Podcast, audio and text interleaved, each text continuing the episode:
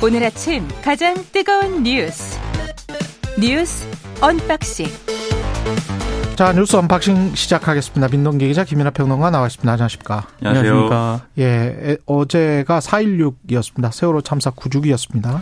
기억식 추모식이 열렸는데요. 많은 시민들, 정치권 관계자 등이 참석을 했습니다. 유가족들은 정부의 추가 진상 규명과 수사를 촉구를 했는데요. 근데 어제 세월호 기억식에는 6년 만에 교육부 장관이 불참을 했습니다.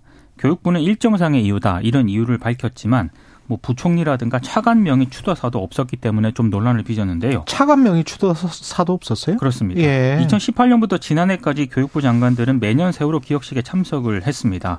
일단 이주호 장관 같은 경우에는 어제 오전에 세종에서 열린 국민 안전의 날 행사에 이제 참석을 했다라고 밝혔고요. 어, 교육부는 행사 당일 교통 상황 등을 고려해서 장 차관이 역할을 분담했다는 이유를 들었는데 하지만 기억식을 앞두고 부총리가 차 부총리라든가 차관 명예 추도사도 내지 않았기 때문에 좀 소홀히 대, 대접한 것 아니냐 이런 비판도 나오고 있는 그런 상황인데요. 좀 더 논란을 빚고 있는 게 세월호 참사 9주기에 대통령이 별도의 메시지를 내지 않았습니다. 일단 대통령실은 국무총리와 장관들이 추모식에 참석을 했고 이를 통해 정부의 입장을 충분히 전달했다. 이제 이런 입장의 취지를 어제 밝혔는데 근데 어제는 이제 윤석열 대통령이 취임 이후에 처음으로 맞는 세월호 추모식이었거든요. 예. 어, 별도의 메시지까지 내지 않은 것을 두고 좀 논란이 좀 제기가 되고 있습니다. 대통령도 별도 메시지가 없었다. 그렇습니다. 그러니까 참이 어, 이 사고 당시 상황이 아직도 이제 뭐 어, 기억에 생생합니다. 네, 그날 그리고 그 다음 날까지 이어지는 여러 가지 이제 뉴스들 속에서 상당히 이제 마음이 힘들고 뭐 괴로웠는데 아마 대부분의 국민들도 마찬가지의 그러한 신경 아직도 이제 가지고 있을 거예요.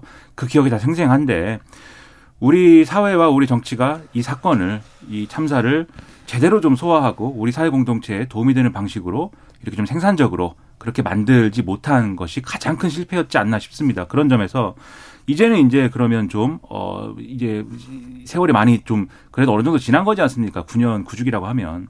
그럼 좀 새로운 어떤 모습을 우리가 다 보여줄 필요도 있는데 아직도 그런 논란을 스스로 만들고 있는 것 같아요, 정부가. 예를 들면 지난 정권에서 얼마나 그런 취지의 어떤 비판이나 비난을 많이 했습니까? 예를 들면 뭐 천안함 관련돼서 희생된 분들은 등한시하면서 왜 세월호 참사 희생자들만 이렇게 뭐, 어, 이, 뭐 이용하느냐 뭐 이런 비판 굉장히 많이 했거든요. 근데 저는 그 두 사건을 그런 식으로 연결해서 볼 것도 아닌 거고 별, 별개의 사건이고 그 별개 개별적인 사건을 다 정부가 챙겨야 되는 것이고 다 소중히 다뤄야 되는 것이지 두 개를 저울에 올려놓고 어느 한쪽만 왜 중하게 다루느냐 이런 비판은 옳지 않다고 생각합니다. 그런데 그렇게 주장했던 분들이 이제는 지금 와서는 또 세월호 참사에 대해서는 외면하는 듯한 그러한 어떤 표정을 보이면서 또 대통령이 이제 미국에 갈 때는 그러한 이제 나라를 위해서 이제 싸우다가 이제 좀 다치거나 희생된 분들은 또 이렇게 모시고 갑니다.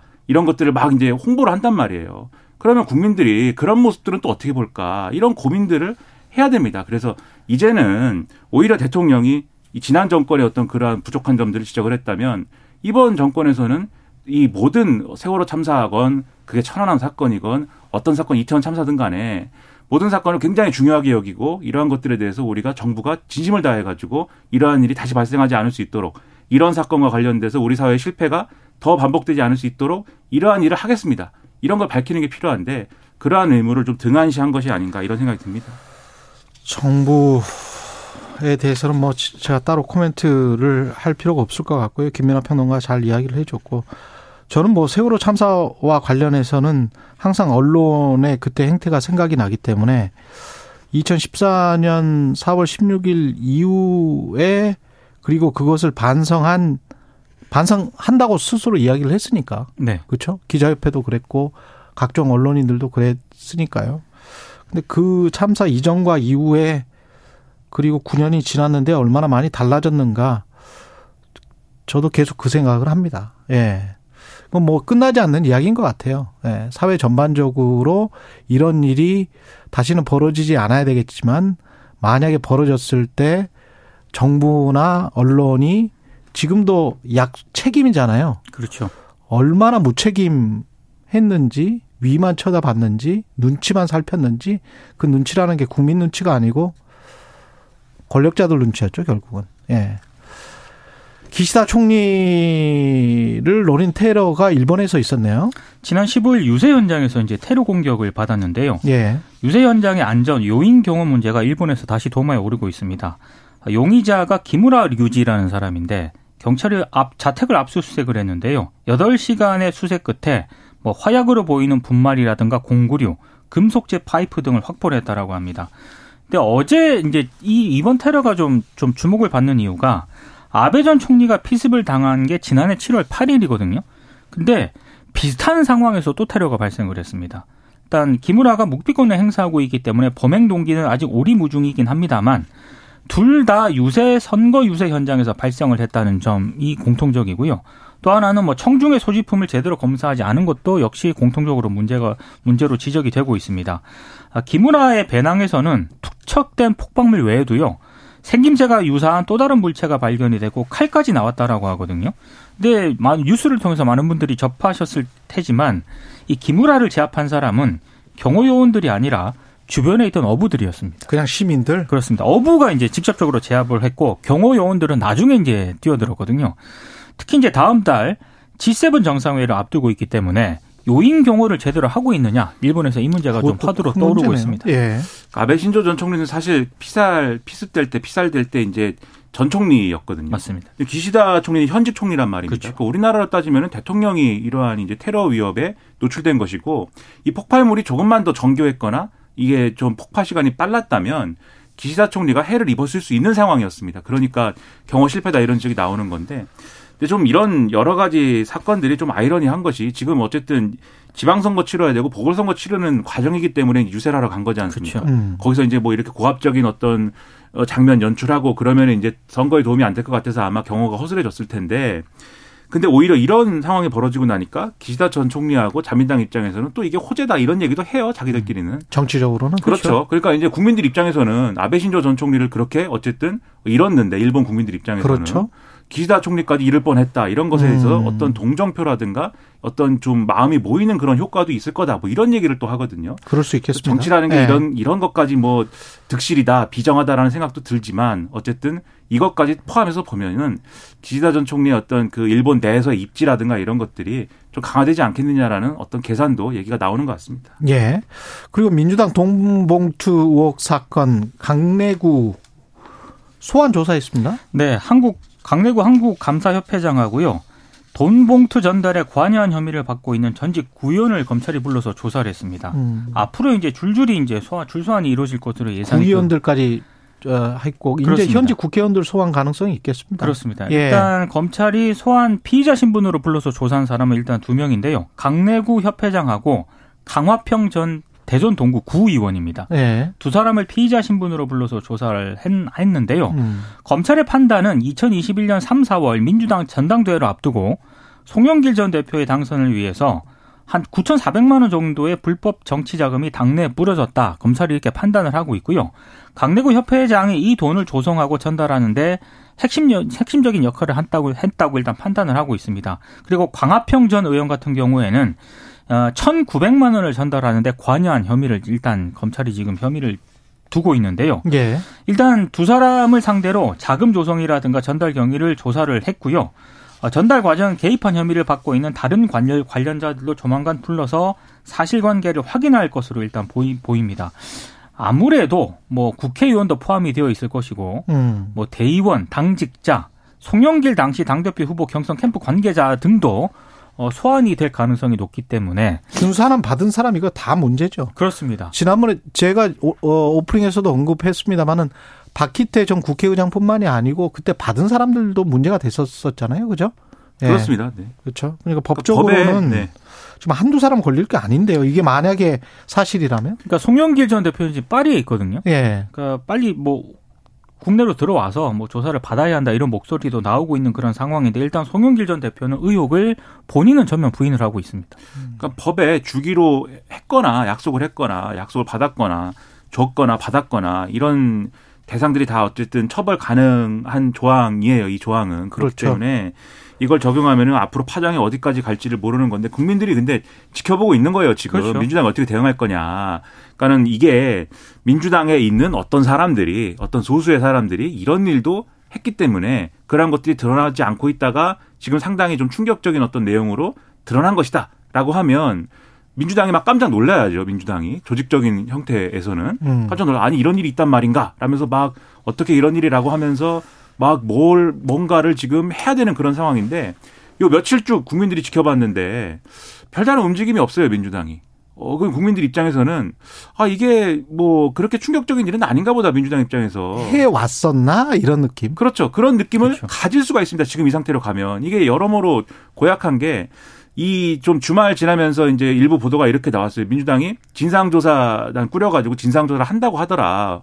과연 이런 일이 있었는지. 그 전에는 이제 뭐 정치 보복이다, 뭐 검찰의 의도가 의심스럽다 하다가 여론 안 좋으니까 진상조사 한다고 한다. 그런데 이게 처음에 야 우리가 진상조사를 이런 일이 있다니 너무 놀라서 한번 해봐야겠습니다라고 얘기했으면 국민들이 지켜봤을 텐데 이미 뭐 검찰 탓하다가 진상조사 한다고 하면은 그것도 얼마나 또 신뢰할 수 있겠습니까? 그런 진상조사를 그리고 진상조사 수단은 있는 것이냐 여기에 대해서도 의문인 게 어떻게 진상조사를 합니까 사실 또 이게 또 따져 보면 예를 들면은 지금 뭐 사람들 모아놓고 이 중에 돈 받은 사람 손 들어 보세요 뭐 이럴 수 있는 것도 아니잖아요.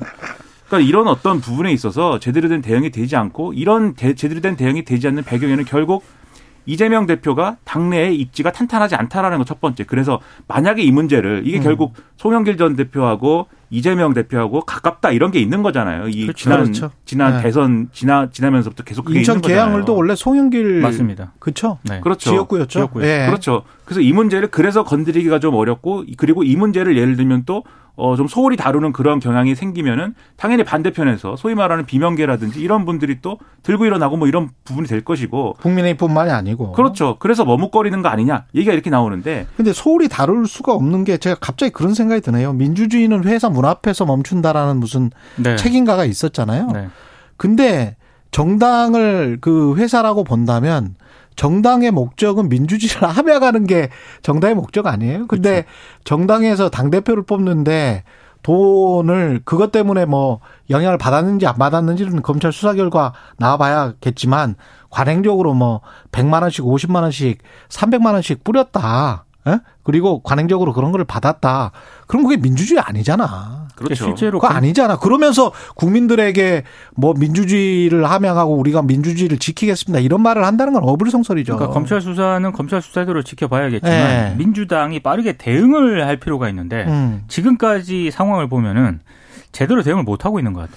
지금 굉장히 엄중하게 이 상황을 봐야 되는 거고 민주당 입장은 그래서 이게 뭐 이재명 대표 뭐 소위 말하는 친명계냐 비명계냐 하면서 야 과연 이것을 어떻게 뭐 또 이 할 것이냐 뭐 이런 계산이 아니고 이거는 민주당 소속이면은 누구나 어느 계파 소속이든지 누구든지 간에 어. 엄청난 위기를 지금 눈앞에 두고 있는 거예요. 그러면은 이건 정말 당의 어떤 백척간두에 선 그러한 당의 입장에서 이거를 어떤 수단을 쓰든지 배수의 진을 치고 대응을 한다라는 어떤 그런 결기 있는 어떤 그런 것들이 나와야 되는 건데. 가죽을 벗기, 벗기 는 진짜 혁신의 태도로 임해야지 흐리멍텅하게 이렇게 임하면 안 돼요. 음. 그렇죠. 지금 며칠째 네. 지켜본단 말이죠. 굉장히 국민들이. 크, 굉장히 큰 일입니다. 네. 그래서 오늘 오늘이든지 내일이든지 빨리 어쨌든 뭔가 대책을 세우지 않으면 큰일 난다 이런 말씀 드립니다. 예, 정광훈 목사 관련해서 뭐 국민의힘과 결별 기자회견을 내일입니까 오늘입니까 한, 오늘 한다, 합니다. 오늘 한다는 거예요? 사랑제일교회 네. 측이 이제 밝힌 내용이고요. 그리고 정광훈 씨 본인도요 어제 유튜브에 나와가지고 내가 광화문 광장에서 윤석열 대통령을 만든 1인자 아니냐. 국민의힘이 나가라고 하니 우리가 나가주겠다. 이렇게 얘기를 했습니다. 음. 그러면서 국민의힘은 이미 내부에서 공천 줄 세우기, 공천 싸움이 크게 벌어져서 총선 100석도 힘들다. 우리가 새로운 정당을 만들어서 내년에 200석을 얻어서 윤 대통령을 지키겠다. 이렇게 얘기를 했습니다. 그러니까 이제 홍준표 대구시장이 또 반응을 보였는데요. 아, 손잡고 가야 할 사람은 손절을 하고 손절해야 할 사람에게는 손절 당하는 치욕스러운 일이 생겼다. 귀에 거슬리는 바른 말은 손절 면직하고 당을 욕설 목사에게 바친 사람 처리는 어떻게 하는지 지켜보겠다 이렇게 얘기를 했거든요. 김기현 당대표를 겨냥한 발언으로 풀이가 됩니다. 그러니까 홍준표 내부시장이 굉장히 정확한 얘기를 하고 있죠. 그러니까 오히려 국민의힘이 나서가지고 김기현 대표가 나서서 정강원 목사하고는 앞으로 일절 뭐 같이 하지 않겠습니다. 뭐 이런 게 있어야 되는데 그렇죠. 좀 여기도 굉장히 좀 안이하게 대응을 하다가 정강훈 목사 우리 당원이 아니기 때문에 나는 할 말이 없습니다. 이렇게 가다가 오히려 정강훈 목사 측에서 나는 별개로 하겠습니다. 이렇게 나오는 거잖아요. 이게 그러니까 꼭 알리바이 만드는 과정 같이 보이는 게 그러면서 외곽 부대로 남아 있다가 어떤 극우 집단들이 나중에 또 결합하는 정서적으로 또는 또 물질적으로 물질적이라는 게 표를 말하는 겁니다. 네. 뭐 그런 식으로 결합하는 그런 형태가 이어지면 국민의힘이 그게 과연 바람직한 외연 확장이냐 또는 당의 정체성을 그런 식으로 가져가는 게 맞느냐 여기에 관해서는 또 중도층 민심이랄지 이런 사람들이 또 지켜보고 있을 그러니까 겁니다. 이게 타이밍이 굉장히 중요한데 예. 타이밍 놓친 것 같습니다. 그래서 예. 이게 원래 김재원 최고위원을 그래서 이 정강훈 목사와 관련된 발언을 가지고 징계를 하고 그리고 나서 상황을 정리해가는 그런 스텝을 밟았어야 되는데 오히려 김재원 최고위원에 대해서는 그게 절차의 문제든 뭐 시간의 문제든 아무튼 조치가 안 되고 있는 거잖아요. 그렇기 때문에 홍준표 대구시장이 지금 그래서 어, 어, 이 당을 욕설 목사에게 바친 사람 처리는 어떻게 하는지 지켜보겠다. 이게 김재현 최고위원 징계하는지 내가 보겠다 이거 그렇죠. 거거든요. 그러면 이제 지금 국민의힘 지도부가 뭘 해야 되는지가 여기서도 나오는 거죠. 정확한 어떤 진단과 대응을 하기 바랍니다. 그리고 윤석열 대통령 새 의전 비서관의 김승희 김승희가 그 사람이죠. 선임행정관입니다. 의전 비서관실 그, 선임행정관. 그 말 많았던 선임행정관. 네. 예. 근데 이제 예, 한마디로 이제 승진 임명을 한 겁니다. 의전 예. 비서관으로. 어 근데 이제 김승희 의전 비서관 같은 경우에는 이벤트 대행회사 대표 출신이고요. 음. 대선 캠프 홍보 기획단장을 지냈고 어, 윤석열 대통령 취임 이후에 의전 비서관실 선임행정관 어를 이제 지냈죠. 김건희 여사와 고대 무슨 최고위 과정 나왔던 최고위 과정을 함께 수료를 예. 했는데 그러다가 이제 김건희 여사 추천으로 대통령실에 들어갔고 제2부속실이 없는 상황에서 김건희 여사 일정을 주도적으로 챙겼다는 게 언론들의 이제 보도 내용인데요. 그래서 일각의 우려는 김승희 비서관 임명으로 의전 비서관실이 제2부속실을 하는 것 아니냐 이런 우려도 나오고 있습니다. 그게 그게 이분의 임무가 제2 부속 실에 해당하는 임무면은 그나마 나은 거예요. 지금 이 문제적으로 보이는 게 뭐냐면 이분이 쉽게 얘기하면은 자기 윗선하고 충돌한 끝에 이 윗선이었던 의전 비서관이 물러나고 이분이 마치 이제 승진한 것 같은 모양새가 돼버렸잖아요. 그리고 음. 그 승진이라는 게 맥락이 그리고 다른 이제 외교 비- 그 외교 비서관 그다음에 이제 어 이 국가 안보실장까지 쭉 물러나는 그 하나의 어떤 맥락 속에서 이분이 떠오른 것처럼 됐지 않습니까? 그 파워는 어디서 왔는가? 이분이 뭐 굉장히 뭐 이전에 화려한 이력을 갖고 있어서 의전에서 막 두각을 나타내는 언- 뭐 대단한 뭐 어떤 전문가이다 음. 이런 평가를 사실 받은 것 같지 않고 물론 국민의힘은 그런 인사라고 주장합니다. 예. 근데 이 객관적으로 이력을 봤을 때 그렇지 않은 것 같고 음. 그렇다면 이 파워는 어디서 왔느냐? 거기에 대해서 김건희 여사 아니냐 이 얘기를 하는 거거든요. 그리고 이게 의전 비서관만 그렇겠느냐 음. 이런 얘기로 번질 수가 있어요. 그렇죠. 대통령실 곳곳에 소위 말하는 김건희 라인 뭐 이런 행정관 내지는 뭐 이런 비서관들이 있어서 그런 분들을 통해서 지금 김건희 여사가 광폭 행보를 막 할 수 있는 그러한 동력이 생기는 거 아니냐 이런 의심이 생길 수가 있거든요. 그건 바람직하지 또 않죠. 대통령실과 국민의힘에 좋을 것이냐. 그렇죠. 그거는 그리고 근데 왜 그 말을 제대로 직언을 못 하느냐. 그렇죠. 그래서 그렇죠. 다들 얘기하는 대로 제2부속실을 만들고 그걸 통해서 공식적인 행보를 해나가는 것이 훨씬 더 좋고 모두에게 도움이 된다. 그 말씀을 또 드립니다. 예, 2315님, 저한테는 청취율 전화는 오지 않았는데, 오로지 최강시사입니다. 이렇게. 고맙습니다. 예, 뉴스 unboxing, 민동기 기자, 김민하 평론가였습니다. 고맙습니다. 고맙습니다. KBS 1라디오 최경영의 최강시사 듣고 계신 지금 시각 7시 41분입니다.